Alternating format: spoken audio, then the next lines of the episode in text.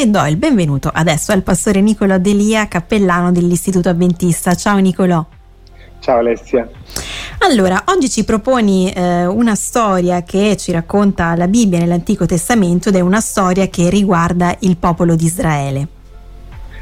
Sì, eh, praticamente eh, la storia che mh, ci parla della nascita della monarchia all'interno del popolo di Israele.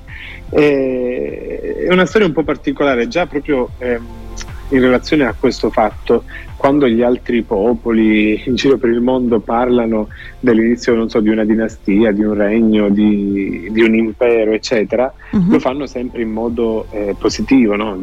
Dio che si, Dio o i vari dei che insomma eh, lo davano loro, che si mostra eccetera eccetera e che guida questo condottiero, questo guerriero a prendere uh-huh. un po' il potere. Invece per quanto riguarda il popolo di Israele non va proprio così, anzi l'inizio della monarchia ehm, e quindi l'unzione anche del re Saul, eccetera, viene descritto nella Bibbia in termini non proprio positivi, ma come una cosa, come dire, anche tollerata da Dio, una richiesta uh-huh. umana tollerata da Dio, ma lo andiamo vedendo piano piano.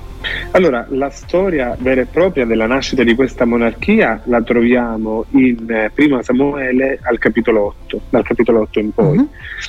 Mm, per introdurla io la prenderei un po' alla larga e par- comincerei a parlare dal fatto che quando il popolo di Israele esce dall'Egitto, quindi mm, finisce la schiavitù, viene liberato, esce sì. dall'Egitto, nel racconto biblico è molto chiaro il fatto che il popolo di Israele sta passando dal servizio di un signore, tutto con la S minuscola, uh-huh. eh, finalmente al servizio del Signore, S maiuscola, quindi un altro tipo di servizio sì. e soprattutto un altro tipo di Signore, perché il popolo di Israele era direttamente guidato da Dio. Uh-huh.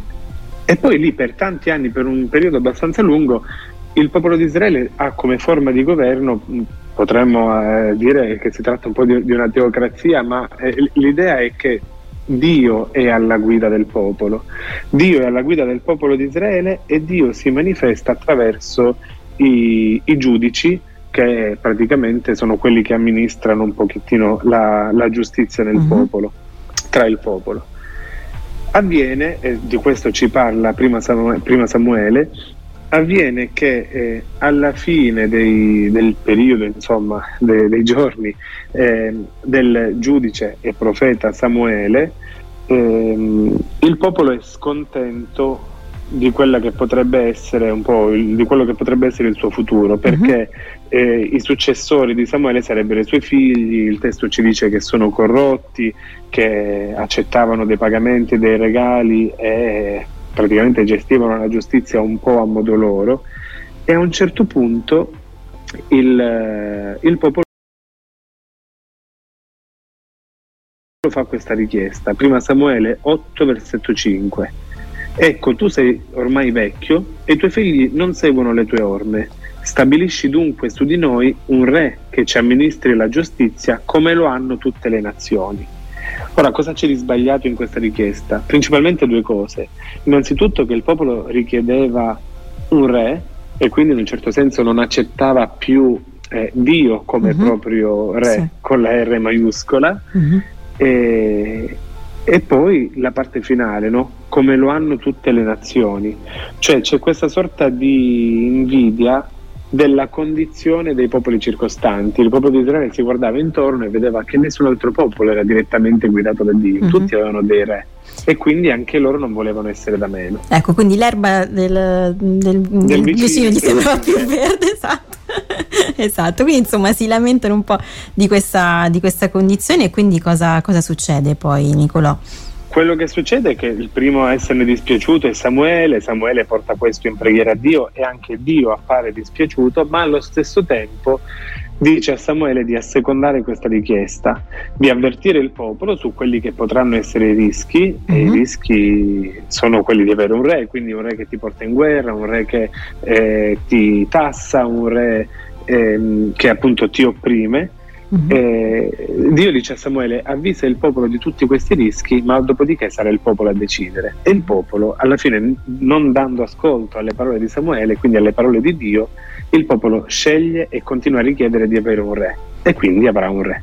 Ecco, allora tra poco eh, rifletteremo ancora un po' su questa storia, anche su quelli che poi possono essere eh, gli insegnamenti, il messaggio, insomma, anche per noi oggi eh, di, di, questo testo, diciamo, di prima Samuele. Sono Alessia Calvagno, sono insieme al pastore Nicolo Delia, cappellano dell'Istituto Adventista. Stiamo eh, commentando ehm, la nascita, diciamo, della monarchia all'interno del, del popolo di Israele. Abbiamo visto che ce ne parla il primo libro di Samuele al capitolo 8 che insomma ci racconta di questa eh, richiesta che eh, viene fatta a Samuele che era un giudice e un profeta ehm, insomma i suoi figli non seguivano le sue orme quindi eh, insomma il popolo dice loro non vanno bene, quindi eh, fa questa richiesta di avere un re. Ecco, Dio accoglie questa richiesta anche se eh, diciamo non è, dire, non è, d'accordo, insomma, dice a Samuele di far capire loro i rischi di questo, però eh, insomma alla fine il popolo ha il suo re. Dicevamo che guardava anche un po' gli altri, voleva essere eh, come gli altri, insomma una situazione lontana, Nicolò, che però possiamo anche un po' adattare a quello che può succedere a noi oggi, a quello che insomma possiamo anche pensare che possiamo vivere a, eh, nei giorni d'oggi. Sì, sicuramente. Infatti diciamo che questo racconto ci insegna intanto qualcosa eh, su Dio, uh-huh. ma mhm. anche qualcosa su di noi. Su Dio eh, lo vediamo chiaro secondo me al versetto 19, quando dice no, il popolo rifiutò di dare ascolto alle parole di Samuele e disse no, ci sarà un re su di noi. Eh, cosa ci insegna tutto questo su Dio? Ci insegna il fatto che mh, tante volte, anche se eh, come dire, ciò che noi desideriamo eh, può essere come dire, eh, controproducente, mm. può eh, avere dei risultati non proprio positivi, eh, il Signore non impone la, la, la, sua volontà, il suo desiderio, ciò che lui sa no, che è bene per noi, mm. non lo impone se noi non lo, vogliamo, non lo vogliamo. In questo caso il popolo eh, stava andando in una strada praticamente in un vicolo cieco, una strada senza uscita. E, il Signore ha avvisato il popolo, mm-hmm. ma dopodiché è stato il popolo poi a prendere Mm. Esatto, l'ultima decisione e tante volte funziona così anche per noi. Noi poi quando ci ritroviamo in situazioni brutte, pericolose, diciamo ah signore perché mi hai permesso questo? Però tante volte prima di arrivare a quella situazione c'è tutta una serie di scelte sbagliate delle quali magari non, non, non le consideriamo neanche. Ecco. Mm-hmm. Certo. E cosa ci insegna su di noi? Eh, Principalmente un po' queste due cose qui. Innanzitutto la questione dell'invidia. Abbiamo visto no, che il popolo eh, richiedeva di avere un re perché anche gli altri popoli avevano un re. E questo tante volte succede anche con noi. No? Guardiamo le vite degli altri, le situazioni degli altri e tutto, tutto ciò che è dell'altro, no? come diciamo poco fa, l'erba del vicino è sempre più verde. Sì. Tutto ciò che degli altri ci sembra più bello, più attraente. E, e quasi quasi lasciamo, ci lasciamo dominare da, da, da questa uh-huh. sensazione di invidia. Ecco, no, non vediamo poi quello che, che, abbiamo noi, perché insomma, per esempio, pensando al popolo di Israele, era guidato da Dio, quindi chi meglio di lui, insomma. Eh, esatto, il popolo di Israele in quel caso aveva un grande privilegio, eppure non, non lo ha ritenuto tale, pensava uh-huh. che stessero meglio gli altri popoli. E, tante volte capita questo anche a noi, le nostre situazioni hanno dei lati positivi, dei risvolti positivi, c'è sempre il, il bicchiere mezzo pieno, no? oltre al bicchiere mezzo vuoto, però vedere solo il bicchiere mezzo vuoto, o meglio, vedere il bicchiere mezzo pieno degli altri, uh-huh. eh, ci fa sottovalutare quelli che sono invece i privilegi o le situazioni positive, belle che certo. viviamo. E poi, come ultima cosa, ma ehm, forse appunto la più importante, è questo. Il popolo di Israele aveva Dio come guida, e, eppure a un certo punto si è sentito un po' eh, in bisogno di, di, rifiutare questa guida e andare a cercare qualcos'altro. A volte rischia di succedere questo anche con noi. Noi abbiamo la possibilità no, di lasciarci guidare da Dio, ispirare da Dio attraverso anche la sua parola, attraverso, eh, attraverso anche le esperienze che si possono fare insieme in mm. comunità. Eh, eppure tante volte ci priviamo no, di questo privilegio perché c'è qualcos'altro che ci attrae di più, ci sembra migliore e quindi mh, non ci lasciamo guidare da Dio. Eh, Invece, insomma, come il popolo di Israele è importante invece ascoltare Dio perché c'ha dei buoni consigli sicuramente.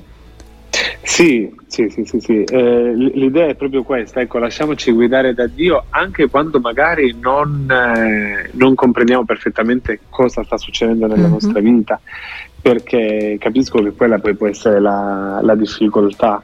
Eh, certo. ci sono tanti momenti di dubbio, di perplessità, anche di sofferenza, eccetera, dove sembra quasi che Dio non lo vediamo.